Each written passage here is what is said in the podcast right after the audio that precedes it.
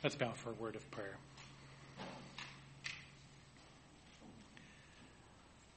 Good and gracious King, we are thankful for uh, just how good you are and how gracious you are to us.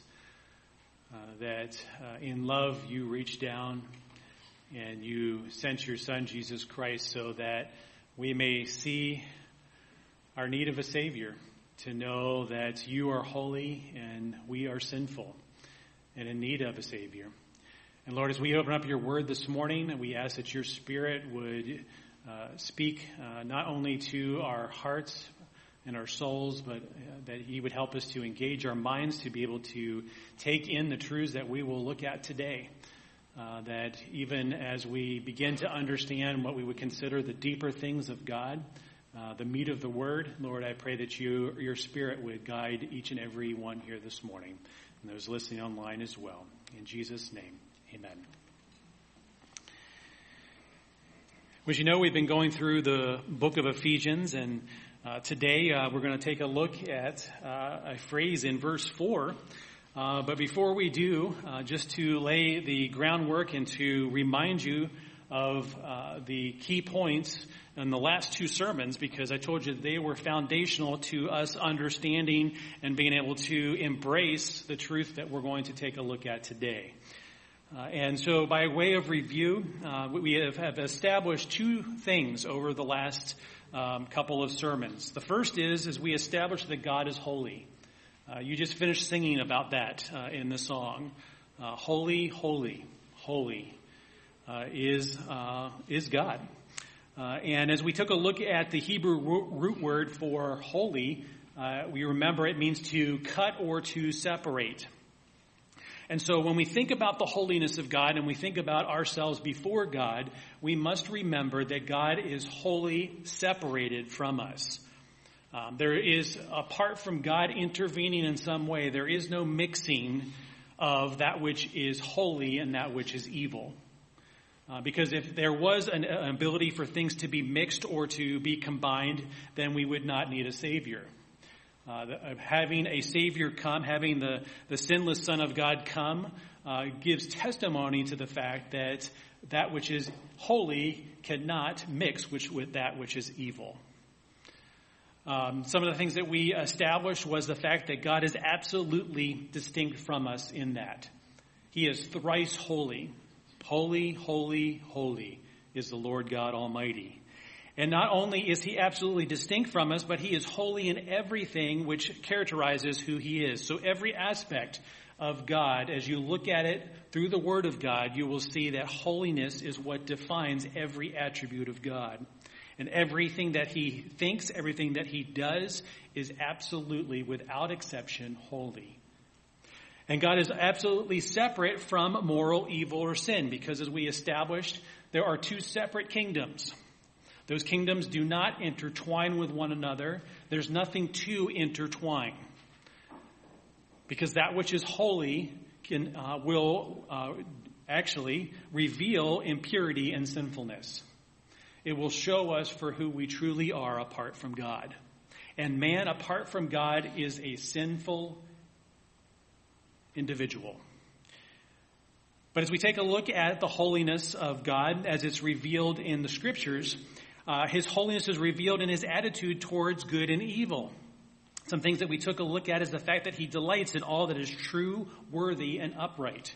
He loves righteousness and justice. He creates a holy people for himself, and he hates those who worship other false gods because His holiness dictates all of those things. His holiness is what uh, is uh, the, the uh, uh, channel through which God does everything. So that means it's without error, that is 100% pure, and is always done uh, in a way that everything is good, as we sung, that He is a good and gracious King.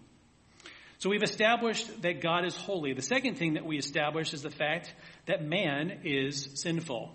Last time we took a look at the question, is man really good?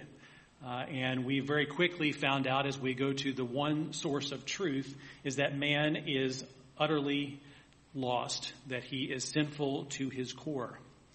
That uh, as we took a look at the doctrine of original sin, uh, original sin which comes through Adam uh, as a nature, but also we act on that nature by choice. We choose to sin.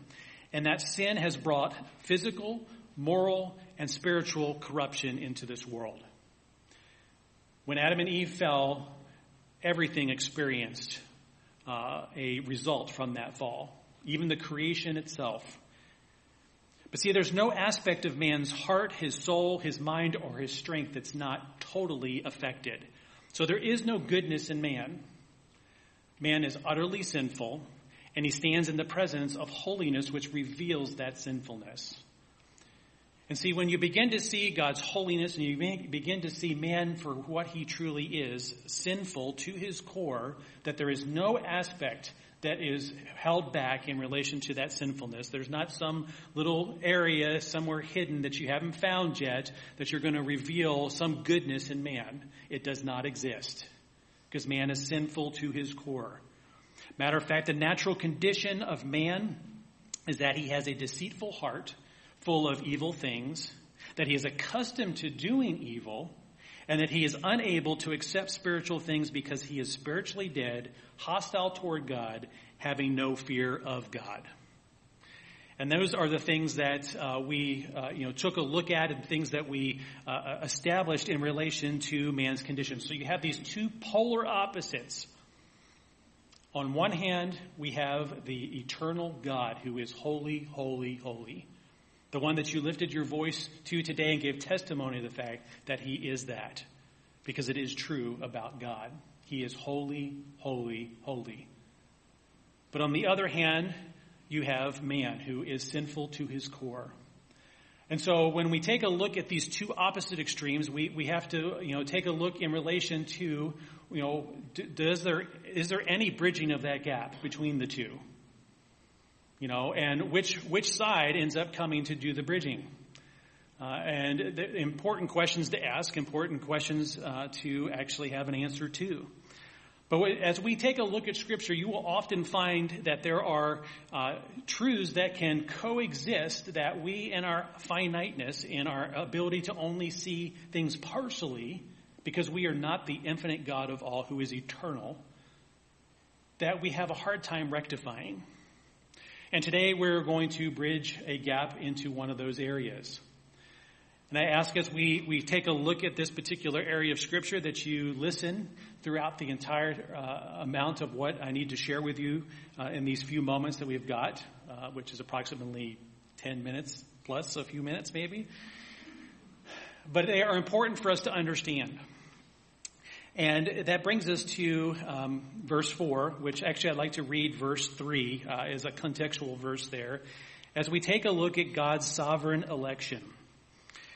It says, Blessed be the God and Father of our Lord Jesus Christ, who has blessed us in Christ with every spiritual blessing in the heavenly places. Verse 4 Even as he chose us in him before the foundation of the world. And we're going to stop right there. As you remember, as we started to, um, you know, unpack this next section, which I told you, verses three through fourteen, is one complete, if you want to call it, run-on sentence, because uh, there's no punctuation. It's all one complete thought because it gives us God's sovereign plan of salvation from beginning to end. It helps us to understand what it is all about. And if you remember, I told you that these spiritual blessings that it talks about in verse three are the work of all three members of the Trinity. So this is not just God's plan you know, as God the Father. This is God's plan as God the Father, God the Son, and God the Holy Spirit. Each one having a role, each one having a specific area of focus. And we know this first section is the focus of the Father. Uh, in verses 3 to 6, he is the one who is the originator of this sovereign plan of salvation before the foundation of the world. Verses 6 through 12 tells us of the, of the blessing of salvation, which com- becomes ours in the Son, which we'll be taking a look at in future weeks. And then verses 13 and 14, the blessing of salvation as it is realized through the Holy Spirit, because it is the Spirit which works within us to begin that work of regeneration, to begin the process of being born again, as the scriptures tell us. So the blessing of salvation originates from the Father. Uh, it says there in verse 4, even as he chose us in him. So the thing that we're going to consider is those uh, five words, he chose us in him. Because see, this is the first spiritual blessing in Christ in heavenly places, is the fact that God uh, elected some for salvation.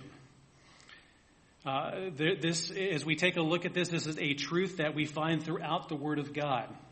That God has sovereignly chosen or elected some people for salvation. Because it says there in verse 4, even as He chose us in Him, that's in Christ, before the foundation of the world. So I, will take you to a couple of scriptures here this morning. This is not exhaustive in any way, shape, or form, but it gives you an idea because this truth is taught as part of the Word of God. This is not something that man added. This is not something as the, the author's pen that they slipped something in there that is not from God. Uh, we have to take God's Word in its entirety, and this is a truth taught in the Word of God.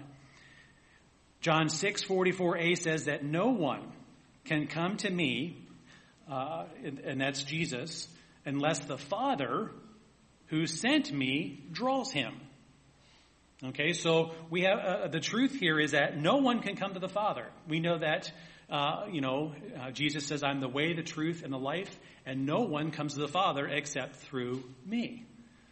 Well, here in John six forty four, unless the Father draws, we won't come to Him. And again, as you take a look at these two polar opposites, if man is dead, if man is sinful to his core, if there's none righteous, no, not one, there's none who seek after God, then how is man going to come from the kingdom of darkness and somehow bridge a gap to the kingdom of light? It's an impossibility. It will not happen. Man will not do that because man loves his sin. So something has to happen here in order for there to be a bridging of the gap. Because again, holiness and sinfulness cannot intertwine. Because if they could, we would not need a Savior. Jesus did not need to die.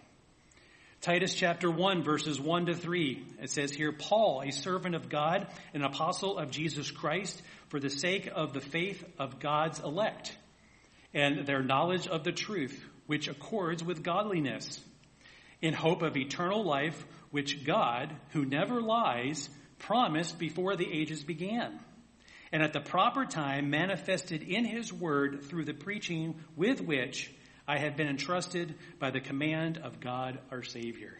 So, uh, Paul here, again, in, in the book of Titus, is putting forth as one who is a servant and apostle of the Lord Jesus Christ. He says, for the sake of the faith of God's elect. So we have a little bit of different verbiage here than we find in Ephesians chapter 1. But it's interesting that this, you know, the, the sake of the faith for God's elect and their knowledge of the truth. Well, what is the truth? The truth is, is that we are sinners in need of a Savior. And so how does that, uh, you know, gap get bridged? You know, we, we are those that are in hope of eternal life, which God, who never lies, which it's interesting when phrases are put in there that seem as though they don't fit, but yet speak profoundly. And this is one of them, is the fact that as you think about this and what is necessary for salvation and how salvation happens, that it is God's sovereign act from beginning to end, it's His power under salvation, as it tells us, that he's not telling you something that is not true. Because if there was some other way, then God does not need to communicate this truth. But there is no other way. He had to provide the way. He told us the truth and gave us the life in his son Jesus Christ. And you'll notice here in Titus it says promise before the ages began. So again, we see this, you know, acting of the Father something that originates with him before the ages, before time even began. Which I know sometimes even thinking about that just, you know, blows your mind. How can that possibly be? Well, remember, we are finite. We have a, a birth date and we have a death date. Our knowledge is limited. And we're talking about the God who is eternal, who is infinite in knowledge, and, and, and his understanding is unsearchable. So, is there things that we're not going to quite understand, or there things that we're not going to quite see, or we're wanting to be different because we see things differently than God? Well, you know the answer to that question. The thing is, is we cannot look at salvation through any other lens but God's lens. Because God's not going to make any exceptions. He's not going to change because God does not change. He's perfect. He is holy, holy, holy.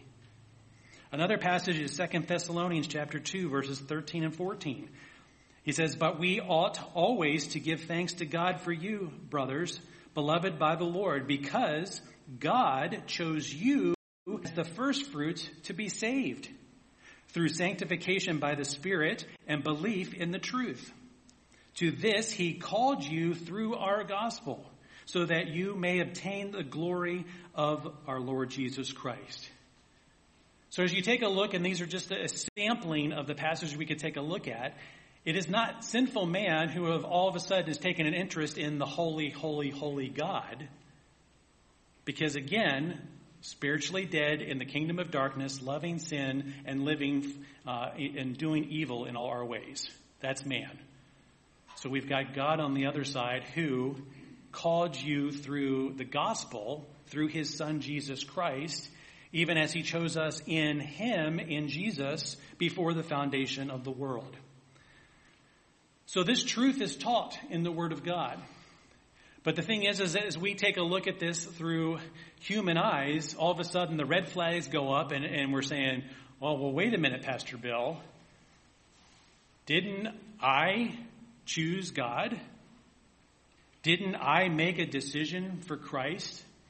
So what I want to do is I want to show you because there's another truth that the Word of God puts forth that parallels and works simultaneously and together with the fact that God is the one who has sovereignly chosen or elected some people for salvation. See, man's will is not free in the sense that most people think in relation to spiritual things because he is a slave to sin. And so if all that you know, if all that you do, if all the choices that you make are not good in the eyes of the holy, holy, holy God of all, then that's how you need to look at even everything in relation to salvation. Because what you're doing when you don't is you're giving power to man to be able to do things that man cannot do. If man could do it, then you do not need a savior. See, we need a Savior because we can't do it. We don't want to do it. See, man is not free to choose righteousness apart from God's intervention. It is God that is bridging the gap. He is the one who sent his son. It is God who first loved us so that we could love. God is the initiator. It's not man because man wants nothing to do with God. And we, we took a look at that in full extent as we talked last time, as we established that man is sinful. Maybe an easier way for you to understand this is to think about someone who is incarcerated. Now, I'm not going to have you raise your hands and sh- tell me if you've been incarcerated before. But you know what? We all, and I just, just kind of just popped into my head this morning in the second service, it did in the first, is that we all kind of know what it means to be incarcerated because COVID has kind of incarcerated mo- most of us for some time. But the thing is, look at it this way through an illustration of a jail. The person who is in jail does have freedom. He has freedom to operate within that jail. Okay, in that jail cell, he can decide that he's going to lay on the floor or stand up or pace around or yell through the bars at the other guys that are in the jail. There is freedom there. But don't you see that it is bound by the jail itself? And until someone from the outside of that jail makes it possible for that person to be taken out of jail, they are stuck in that existence. And if you can think of that through a spiritual lens, is that we are in a spiritual jail of sin. And we operate very well within that parameter, within that jail. But the thing is, until someone from the outside comes in and frees us from that prison, which is Jesus Christ, God's Son, who was sent for the purpose of offering himself as that sacrifice, we're stuck in that existence. So it's God who is doing the acting from without because there's nothing from within that can be done. But if you take a look at the Bible, there's also a call to, oh, I went one too far ahead here. Yeah. There's also a call to the unsaved to repent and to come. Well, wait a minute, Pastor Bill. You, you said right here in Ephesians chapter 1, verses, uh, verse 4, that even as he chose us in him before the foundation of the world, it is God who sovereignly chosen and elected some people for salvation, but we also have a parallel truth, which is taught in the Word of God, that unsaved people are called to repent and to come. Matthew 3, 1 and 2. In those days, John the Baptist came preaching in the wilderness of Judea, repent, for the kingdom of heaven is at hand. So, was John misspeaking when he was calling people to repentance, uh, not knowing that they are chosen by God before the foundation of the world?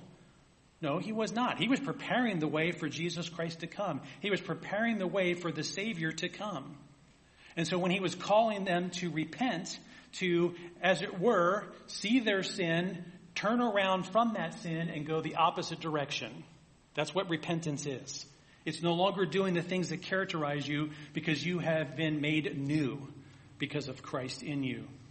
John 5, 39 and 40, it says, You search the scriptures because you think that in them you have eternal life. And it is they that bear witness about me. So the scriptures tell us about Jesus. They tell us what is necessary for salvation. They tell us how God established salvation before the beginning of the world. That before the ages even began, he knew who would put their faith and trust in him because it is God who is initiating the contact. Sinful man cannot.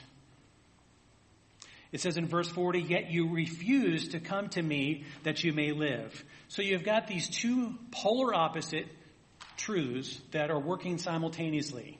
Because there is the truth that God has sovereignly chosen or elected some people for salvation, but there is also a call to the unsaved to repent and to come. So the question is, is how do those work together? Because the problem is we don't like something we can't figure out. And we want to reconcile everything we possibly can. If you're like me, when you want to reconcile your checkbook and you can't figure out where that five cents went until you go back and see that you typed it wrong in the calculator and it was your error to begin with, it drives you nuts. Because you want your, your checkbook to balance, and it's always better when you find money you didn't know you had. But the thing is, we, we want to reconcile things. And as we take a look at the scripture, there's actually one verse that contains both truths. So you can't tell me that one is seen uh, over the other or that only one is true and one is not. Because it's God's word. It is all truth. But John 6:37 says, "All that the Father gives me." Okay, there we go. It's Father, the Father sovereignly choosing, you know, electing some for salvation, will come to me. And whoever comes to me, I will never cast out. There's the other side of it. So you've got those that, oh, whoever comes. So how is it that you have these two truths? You know, we, we would say in our minds that, you know, we can't figure it out and we want them to, to rectify and we can't figure it out. Well, you know what? Look at it this way. It is God who has freed man's will in order to exercise faith and accept the free gift of salvation. Because man's will is only free apart from God to exist in that prison of sin. And there's other irreconcilable biblical truths. And the temptation is to focus on one of them at the expense of the other. Well, these are both truths. Can two things be true that we can't figure out how they go together? And can we credit it or chalk it up to the God who is infinite? and knows more than we could ever possibly imagine. Other biblical mysteries would include uh, the fact that we have the incarnation. Jesus is 100% God and 100% man. How's that work? That's 200%. But yet he still was, was fully God. Yes, some of his attributes were veiled so that he could walk the earth, but he was no less God in human form. He was 100% God, 100% man. You know what? It takes faith to believe that. I can't quite figure all of it out, but you know what? I don't need to. God understands it. The Trinity is another one. Three coexistent, co-eternal persons who are God. How does that work? God the Father, God the Son, God the Holy Spirit, but one God. inspiration of the scriptures. It's God breathed yet penned by human beings. So that when the books were written, their, their, own personal experience, their own style of writing was not lost. But at what point does that not become dictation? Okay? We, we have to, we take it at, at faith. We, we trust God in this. The other one is eternal life. You know, we put our faith and trust in Jesus Christ and we're given eternal life. And we're sealed until the day of redemption. But yet we're called at the same time to be obedient and to persevere until the end. So how does that work? See, there are things that are parallel truths that somehow work together in a way that sometimes only God can understand. And guess what? That's okay. It's in the Word of God. It is truth. And you know what? If God said it, I believe it. That settles it. It's finite individuals trying to understand the infinite. Let me read a quote from John MacArthur because he speaks to this and it's pretty profound. He says, Such inscrutable truths are an encouragement that the mind of God infinitely surpasses the mind of man and are a great proof of divine authorship of Scripture. Humans writing a Bible on their own would have attempted to resolve such problems because we can't have them coexist. Because we always want to resolve, we always want to balance the equation. But sometimes when it comes to the things that pertain to God and the mysteries that the scriptures speak to, there's things that only God will understand. And I close, I leave this verse with you because I think it's a good thing for you to embrace when we're trying to balance out the fact that God has sovereignly chosen and elected some for salvation. At the same time, there's a call to the unsaved to repent and to come. It comes from Isaiah chapter 40, verse 28. Have you not known? Have you not heard? The Lord is the everlasting God, the creator of the ends of the earth. He does not faint or grow weary. His understanding is unsearchable. It's okay to not be able to understand all of the nuances in relation to every single truth in the Word of God. The Spirit is still teaching you. I'm still learning each and every day. And I don't have to, to balance the equation for something to be true.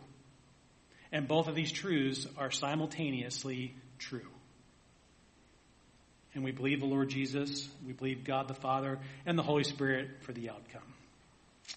Let's close in a word of prayer. Father, Lord, uh, today we've taken a, a dive into the deep end of the pool. And sometimes when we dive into the deep end of the pool and the, the current is not the way we'd like it, we feel unsafe without floaties on our arms. And Lord, these are two truths that are truths nonetheless. And sometimes there's things in your word, Lord, which we don't fully understand, and that's because we don't know everything, and we don't have all understanding, and we don't have all wisdom, and that's okay. Because we can trust the one who does, and that is you. So, Lord, I pray for each one here this morning that they would be able to see the power of uh, the Lord Jesus Christ, the power of Him being the Redeemer and the Savior. That when we see ourselves as we are, as sinful individuals devoid of God and lost in our sins, that that amazing grace, how sweet the sound that saved a wretch like me, are words that as we sing them, we think and we understand just how great you are, God. And may we wish rest in that because it's okay, because we have the Spirit to continually teach us, and we don't need to know all the answers. Sometimes they're just God questions. And you'll show us one day when our faith is made sight. In Jesus' name, amen.